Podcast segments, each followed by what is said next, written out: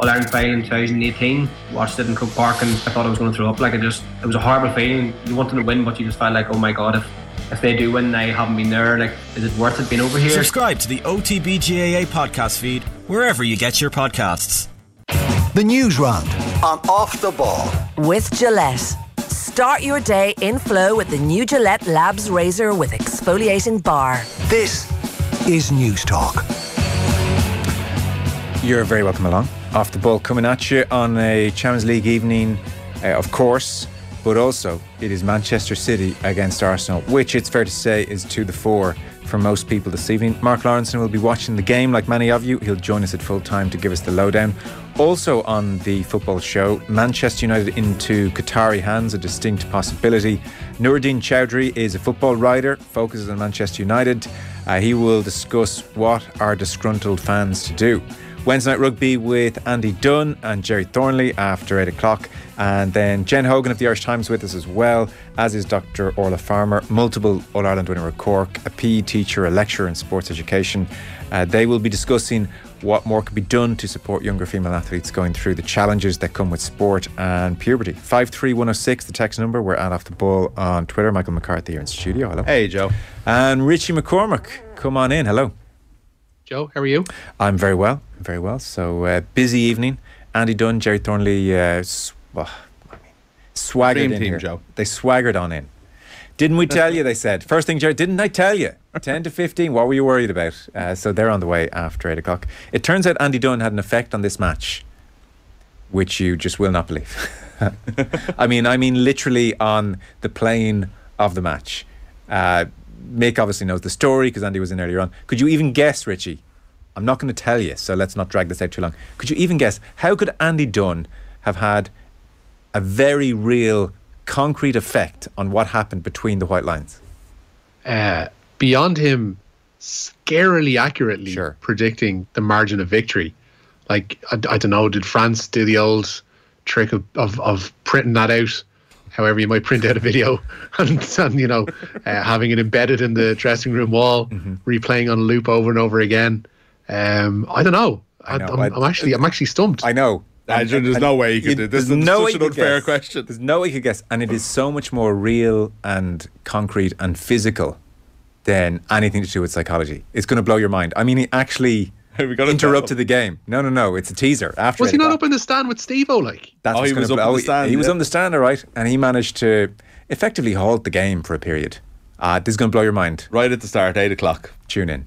And then tune out. God. No problem. You can go off the Richie McCormack cliff edge at 8 now that, now, that, now that is what you call a forward. That is a forward We don't do that very often. No. You can't accuse us of it, but in this case, this is a story worth hearing. And this is not clickbait. I mean, when it's revealed, you'll be like, "Oh my god, is that why that happened?" we are kind of clickbaiting it. Like I mean, we're talking, we're talking about everything but here. we're holding off to. clickbait is when you open it and it's like, "Ah, no, there was nothing in that." No, no, yeah, that that's uh, yeah. I would still say that we are baiting the. There's a there's a discussion that the, the Teasing. about clickbait in general. Yeah, yeah.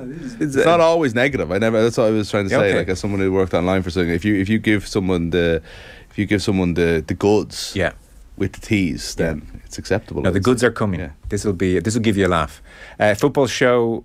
Nuruddin Chowdhury, uh, really uh, incisive football writer, uh, Manchester United supporter. Um, he teases out what are disgruntled, socially conscious Manchester United fans to do, which I guess is a dilemma for uh, those fans potentially very soon. So that's on the way on the football show after nine. Not quite as explosive as me versus Arthur on a slight tangent last night about Oof. the same subject. Uh, I think, to give a spoiler, uh, is rather depressed by the whole scenario, and ultimately, what are fans to do? I don't know. Stop supporting this team that you've loved your whole life. Yeah, that's not really an option, and I, and luckily I don't hear too much of that because you don't want to be going down the unrealistic. Uh, you know, there's like we want kind of like viable solutions or or something that can make a difference, or even make a, a reasonable stand, even if it doesn't make a difference. Let your let your feelings be known. But I don't think you're going to say, right, I'm not a Manchester United fan anymore. I'm going to pick Stoke. You know, I just there's nobody. go- That's not going to happen. You know, so. Um, They are- which they- does lead you into that, as you say. Maybe I'm depressed by the whole thing, and where do we go with this? They are well practiced at loving the club and hating the owners. It's not exactly a new frontier for them, is the point. yeah, Uh, Jen Hogan of the Irish Times wrote a piece yesterday which was widely discussed and shared, uh, I, I, would presume, by lots of parents uh, facing this issue. So any text messages into 53106 would be uh, great. We'll put them to our two guests. Jen is going to join us, and then Dr. Orla Farmer, multiple All Ireland winner with Cork as well, who's also PE teacher and lecturer in sports education, perfectly placed to uh, discuss, discuss. I suppose, to quote Jen's piece, uh, the question posed in the piece is Are we doing enough to support our preteen and teen girls to ensure they don't feel the need to miss out on sports when they're menstruating. Mm-hmm. I suppose the more high profile examples of women's sport um, uh, thinking of this issue is is the uh, multiple teams now which have changed to darker shorts. Yeah. Simple change, but a, a change I suspect uh, men wouldn't have initiated in the previous decades, wouldn't have been thinking in those terms. But the piece goes far beyond that and certainly talks about uh, teenage girls, preteen girls dealing with this issue with their sports teams, with male coaches. And to be fair, across the board, all the people spoken to, various coaches, there's a real uh, desire on everyone's part to do the right thing. This isn't yeah. like a contentious debate. Uh, this is lots of people saying like this is a no-brainer. We need to think in these terms. What can we do? What is best practice? Yeah. Awareness i think is a big thing as well because i think like even going back two years ago this is a, a personal example but like the um the uh my local GAA club, right? You'd see the matches, you go walk in the park and see them, and it's like the girls' team wear navy shorts, the boys' team white shorts, and like as recently as like maybe two years ago, I was like, why are they separating them like that? You know, it's like I'm thinking it was a, a, a, decision based on maybe trying to have that bit of separation or being a slightly different club or something, as opposed to, you know, a, a much more reasonable and uh, positive, uh, you know, way to do things. You know, I didn't even know that the first time that it ever came up for me, a man, a, you know, a sheltered, privileged, whatever way you want to call it, was when the England uh, football team during the Euros that they would ultimately go on to one win were in a dispute with the FA about not wearing white shorts, something that the FA didn't buckle on madly, and even a year later, that feels crazy, doesn't it? Like, um, so I think that's like awareness on that particular issue, but also overall, like it is one of many issues that is stopping girls staying in sport once they reach puberty. All of the facts and figures, we've all seen them for many, many years. The drop off is astounding at that like age of kind of 12, 13, 14 um, from girls playing sport. And the more that we can do for health reasons, if nothing else, to uh, alleviate that issue, the better. And I do think I do think awareness is a big part of it because again, I really don't think we were talking about this a year, two years ago. No, not so much. Interestingly, there was another uh, quote in the piece. It is predominantly on sport, but one of the coaches, male coaches, who was talking about what they do with the team he coaches, just threw in the observation that my daughters won't cycle to school because they have to wear a skirt. That's bizarre. It could be changed as easily as changing a pair of shorts, which is another point. Yeah. Uh, well, so, I think. Uh, sorry, the school yeah. uniform thing. Have you never thought of this, like, as like over the years, like how like weirdly, like just barbaric is far too strong a word, but like it's just it's just needless it is to make like girls go to school in skirts in the middle of winter. Mm. At seven and eight o'clock in the morning, on school. it's just like one of those weird things based on like a tradition and nothing else. There's literally no reason for that to be the uniform. And there, some schools let girls wear trousers when they want to, but even that you have to make a stand and you have to stick out, and nobody wants to do that. And other schools don't. Other schools deny that right. Like you know, this is the uniform's the uniform. Yeah. So yeah. Anyway. Jen Hogan and Dr. Orla Farmer with us half past seven. Any uh, anecdotes, lived experiences, thoughts? Five three one zero oh six or uh, tweet us at off the ball. Just be interested, and we can put them to the guests when we have that discussion. Uh, we should press on with the news round brought to you with Gillette Labs for an effortless finish to your day. Uh, Richie, have you thought yet what Andy Dunn might have done? I can't. It's like like fr- from that. Like I know how far the press box is up from the pitch. yeah, it's so, so how he could have affected the game. It's so good. What's like, more is it's like one. I, I mean, it's, it's, it's I don't want to give too many clues away. Yeah, it's uh, it's an, I feel it's an unforgettable moment. Did uh, he have like? Did he have James Lowe's heel on a string? No in Here. some respect, and he was the one who's kind of like uh, like a yo-yo. Can, can I give one clue? No, no, you're going to you're going to go too far. But they won't know what no. they won't know how it happened. You'll go too far. It. You'll go too far. No clues, Mick. Oh, no, this is Keep them guessing. No clues. We've given more than enough. uh, so, it is a busy evening of football ahead. Surely is, yeah. Uh, despite being taken off with an apparent thigh injury at the weekend, Erling Haaland does start for Manchester City tonight in their top of the table clash with Arsenal. The City side shows just one change from their win over Aston Villa with Nathan Ake starting in defence for Aymeric Laporte. Arsenal, meanwhile, are without the injured Thomas Partey, so January signing Jorginho earns a first start for them. Taking you through the sides, Aaron Ramsdale starts in goal as ever for Arsenal. They've got a back four of Takehiro Tomiyasu, William Saliba, Gabriel, and Alexander Zinchenko. A midfield trio then of Jorginho, Martin Odegaard, and Granit Xhaka and then Bukayo Saka and Gabriel Martinelli are in support of Eddie Nketiah. For City, they continue with three at the back. Ederson is in goal for them. Their defence is comprised of Kyle Walker, Ruben Dias, and Nathan Ake. Then it's that interesting looking midfield with Rodri and Kevin De Bruyne at the base. In front of them, Ilkay Gundogan, Riyad Mahrez, Bernardo Silva, and Jack Grealish, with Erling Haaland leading the line. There's an 8 p.m. start to both of tonight's Champions League first legs in the last 16. Chelsea have brought back in Kalidou Koulibaly and Hakim Ziyech for their first leg away to Borussia Dortmund. And Scott Parker's Club Brugge entertain Benfica tonight. This is a very Pep Guardiola thing to have done at a crucial point in the season after X number of years, both at City and Barcelona, with a 4 3 3 to uh, migrate over to three at the back. We saw him do it against Aston Villa on Sunday. They were obviously very comprehensive winners, but it's, uh, like I said, a very Pep Guardiola uh, thing. As for Arsenal, the Partey uh, mission uh, certainly softened by Jorginho coming straight in, so they look very strong. This is at the Emirates. Michael, what's going to happen? Did I? I didn't watch all of City and Villa because the unprofessional side of me just didn't want to sit through my team getting whooped uh, by City. But I'm interested to see. I, I'm interested to see tonight in a, in a, in a you know a more competitive game as well what this shape looks like because it's three at the back, but there's no wing backs. You know, so like Grealish and Mahrez aren't are still going to be playing as part of a tree, you would imagine. So I don't know. Like it's just are Dias and Walker going to be de facto fullbacks at times with somebody dropping with Rodri dropping back, and you know I I, I don't know exactly how that well, works. I, I would think City fans should be very worried about that three at the back situation. Now Pep has seen uh, all the angles here, and I haven't. But just at a glance, you think where Arsenal can be so brilliant.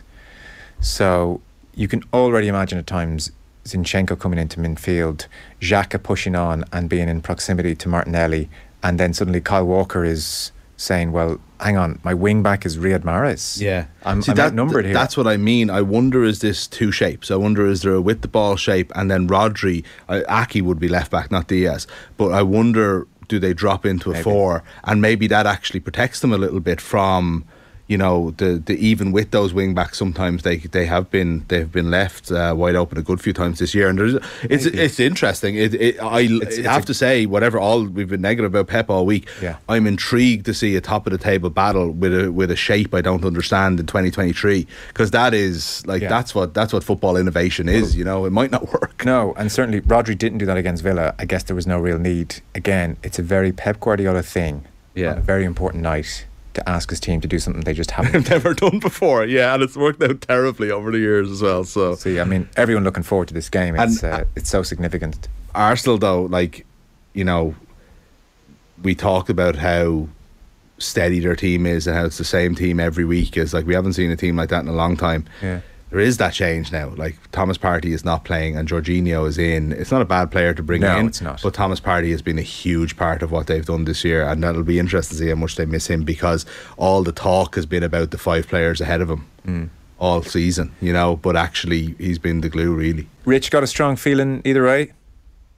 Uh, I consulted the the the uh, the oracle of the house on, on football matters this morning, which was the eldest lad, and he suggested a draw this evening. And looking at the two sides, with the I don't want to call it experimental because obviously they did it against Villa at the week, but Yeah. th- there's this thing of, of Guardiola and that with the ball and without the ball is actually crucial because watching Manchester United at the weekend, they had something very similar, whereby they had three while in possession and then uh, they were defending with a four. Um, like so, it does happen. It's just so like it's it's typically Guardiola to almost make a rod for his own back to to offer himself a challenge where he doesn't feel that there actually is one. Um, whether Erling Haaland is fully fit, I don't know. But like, th- there's a lot of those factors play into my thought that this actually could well be could well be a draw, and the two sides cancel each other out, and kind of hope for drop points further down the line, which to a degree would really suit either one of them. Um, Yeah, like- rather than, than conceding the three here. Like I, I totally agree because people are billing this as well. This is this feels decisive, and maybe in a Uh-huh. too early. season where Manchester City and Liverpool were likely to win every game, it would be Mm. decisive. This is not decisive. Not this early in the season. Not when they have to play each other again, and not when both are liable to drop points at any turn. This isn't the Yeah, Manchester well- City Liverpool season of a couple of years ago. No, true. Although Arsenal weren't up until recently, and like everyone would have some kind of wobble. If they come out and win tonight, you wouldn't bet against them going another run again, you know. But I think Arsenal might win. I do. I have a fe- I just have a feeling that you're right. I think there's going to be a chaos factor to what City do, and I also think that Arsenal have been well set up and played well against the good teams. no, I, I think a draw this year. Yeah. I'm, I'm, I'm, I think a so draw. n- none of the three of us are going for a City win. So you know what's going to happen, folks. Yeah. I'm with the Oracle. Five nil. I thought when Richie quoted the Oracle, he was genuinely going to hit me with Keezy, but fair No, enough. not- There's only two Keezy, Oracles. it's not Keezy. Someone you respect slightly did more. Kesey go with a draw as well? Did I didn't see. I didn't see. That's why I was excited Oh, briefly. So Scared now. we should push on. That's uh, football for this evening. Uh, Ireland are chasing a target of 165 in their second Group B game at the Women's T20 World Cup. Uh, currently at bat, Ireland are 58 for three. Midway through their innings, they need 108 runs from 60 balls, a daunting task. Orla, Orla Prendergast, the latest wicket to fall, uh, for 31. Earlier today in that group, India made it two wins from two with a six wicket victory over the West Indies. I want you to picture the scene right now. Hugo Keenan has just popped the champagne and is screaming wildly and chugging it. That's not happening. No, I wouldn't say so. But he is a happy man, Richie. Has Andy Dunn provided the champagne? No, Is that what this is? no, no, no, no, no.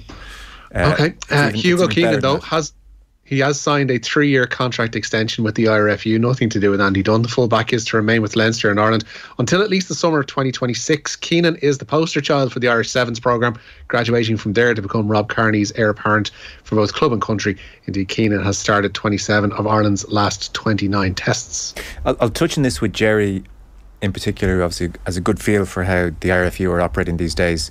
But with Keenan, his ascent was almost uh, so instant, you know, from his debut in 2020 that really, as Richie said, he's played 27 of the last 29 fixtures. He was pretty much uh, first choice from his debut. So early 2021, uh, certainly mid 2021, it was obvious. And yet here he is at 26, only getting a central contract now, which does bring with it more money. I was making the point to Gerry if this was like a Premier League wunderkid and he had even just a, a, a two or three month spell of playing very well, the club would step in and say, Well, we can't have you in a paltry 20 grand anymore. It's a new five year deal. You're up to 130 and you deserve it. Well done. Uh, the RFU don't need to do that and therefore they're not doing that. So they wait until his contract at Leinster runs out or he's running out. He's 26 years of age. And if he was to agitate, what are his options? I mean, he doesn't have much leverage. the, the, that's the thing, and it plays into the story we'll come to with Wales. Is you look at the finances around world and European rugby in particular, and they're they're just not there. Plus, there is a sense I think from, given the way Irish internationals uh, obviously can't stay involved in the international fold should they move to England or France. I don't think French and English sides come looking in the same way that they possibly did before because such is the draw to keep playing international rugby for Ireland and to be part of the world number one side that unless they want to pick off people like like we've seen I guess in the past uh, few weeks with the likes of Ben Healy and uh, John Cooney etc those are the ones that could go you're not going to get because the finances just aren't there to do it um, players who are in the front line for Ireland so Ireland and the IRFU can afford to, to hold off and wait and, and make the right time for the union, that is, to, to put forward those contract offers. yeah. Definition of a well run organisation with maybe some grumbling from the players here and there. I mean, I'm sure Keenan was happy enough, but Yeah, well, it's about time he's on it, I suppose. Yeah. And, uh, you know, just like his importance to the Irish team. I mean, you know, he's probably the one player we don't have cover for, but also, like, I don't, you know, and this isn't like we've had some brilliant fullbacks, and one of them for like you know the, the a generational fullback that came right before him. It's unbelievable. But have you ever seen anybody? And he does all the other stuff brilliant, the 50-22 at the weekend and all that stuff. Have you ever seen anyone that you're you feel more comfortable with under those uh, like you know the insane high balls that they really have to come from at, at top speed, the fullbacks that you kind of feel like is le- you know less than a fifty percent chance here. It's not their ball as such to knock to catch cleanly. Keenan is unbeatable at it. I, I every single match that these like the safety of feeling someone. About, I think one of them went to Murray at the weekend and he he knocked it on, and it wasn't like Murray's fault. It was Yeah. a natural thing for a rugby player to do. Genuinely, Well, felt just as good, Rob Kearney. for those particular For ones, all of them. How many seasons did Rob Kearney boot the ball 30 yards ahead of him, run after it, and somehow catch it? That it became Absolutely, like a that's a different thing that I'm asking. I'm know, under any ball. as the as the def- uh, you know in the in uh, coming to meet the ball. Yeah, I th- I as think the entire French I pack th- comes I think you. you've a bit of recency bias there. I think Rob Kearney, phenomenal All as right, well. I I don't. Us Virgin Media boys stick No, together. I was going to say there's definitely a little bit. This I in no way, in no way denigrating Rob Kearney. I'm picking out one particular aspect of full back no, play I- that he was brilliant at. He was exceptional at. Yeah. But I'm saying that I don't think I've ever. It's it's just he's winning ones that you that he's coming from 20 yards, 30 yards deep, and he's doing it every single time. And I don't know. The more I watch rugby, the harder they look. I No, have I to heard say. you. I'm, Yeah. I'm just, I think, I'm saying Kearney just. Maybe it was I, was I, I they weren't looking hard enough when I was watching Rob Kearney. Yeah, he made it back look in too the easy. day, old man Rob. Yeah. um, so, I don't know. Has Owen Farrell done tackle school yet? He probably has. They have a new student. He has, of course, yeah, pass? Yeah, he did. He- they have a new student. Yeah. They do indeed. France prop Uini Atonio could be available for their final Six Nations game with Wales, despite receiving a three match suspension today. He was cited for that first half challenge, and Ireland hooker Rob Herring, that at the time was met only with a yellow card from referee Wayne Barnes following consultation with the match TMO. Atonio appeared before a disciplinary panel via video link today and was informed of a six week suspension that was halved due to mitigating factors, including his admission of guilt. And the third game of the ban will be struck off if Atonio completes tackling school. Good. We'll talk to the lads about that. Michael, we had such a sports radio moment there, didn't we? I mean, it's just such an argument about nothing. An argument that I can't even back up. Like, I mean, the, the idea that I would remember every Rob Kearney high ball in his entire career, his 100 caps or whatever. Like one that I don't even care about, but I felt the need to go back and forth. Well, yeah, you had to, you know, you're going to be sitting beside Rob at the, you know, in a week and a half. I Come know, here, yeah. Like, I'll be like, Rob, were you listening to Off the Ball last Wednesday? Yeah, I really backed you up, man. I did, yeah. I'm on your side. Uh, the answer he'll, he'll respond with was no. Uh, so I went on to check if Richard Keys did in fact predict this game, uh, and neither Oh, on God. his Twitter He nor doesn't his do website. predictions. He just- no, he- he's he's, ranting about VAR on his blog, Ah, and yeah. uh, he's got a picture of himself with Pele on the front of his website. So Needless to say, he had the last laugh. I'll give this to him. It's brilliant, that blog.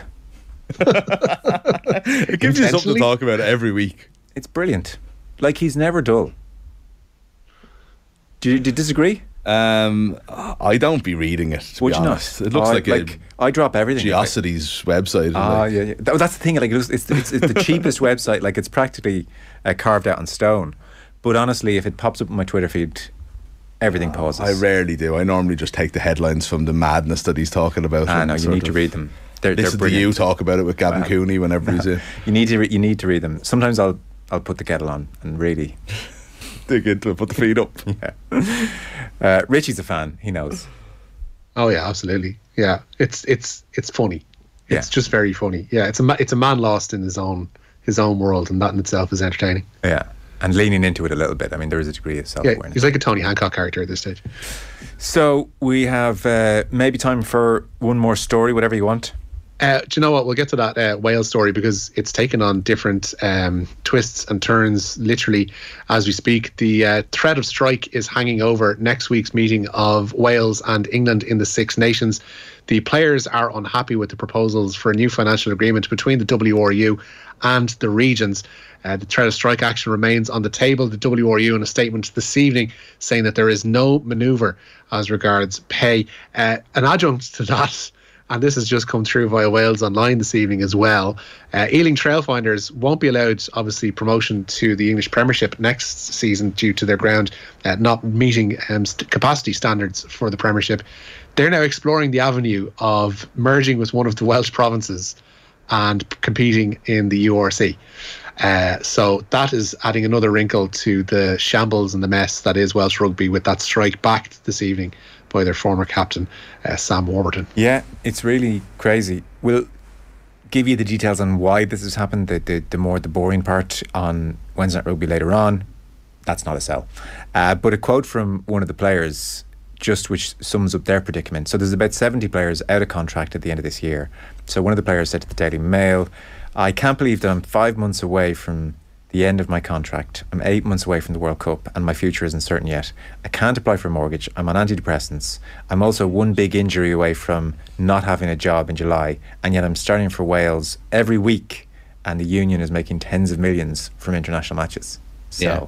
talk about morale being on the floor there. No, So it's great. And look, to be honest, like there's specifics to this, and you'll get into them with Yeah. the lads. But it also like watching them at the weekend or a rabble. Like there was no Warren Gatland magic wand going to save them, and like I laugh at all the talk of like you know them getting up for Ireland and beating us because. The chickens have come home to roost in some ways. Like we've been talking about how the Wales international team has been masking the disaster that's been Welsh rugby for a decade now, hmm. and it's like it couldn't go on forever, you know. And look at them now, like you know what I mean. And I think there's a, like I'd be I'd be confident that they'll get the wooden spoon this year, and it doesn't feel like it's just going to kick on and them get better by the World Cup either. You know, Uh, Mick, thanks for the time being. You're back with us across the evening. Richie, you're going to love the Andy Dunn intervention. Enjoy that, and we'll talk to you tomorrow. Good luck, lads. Cheers.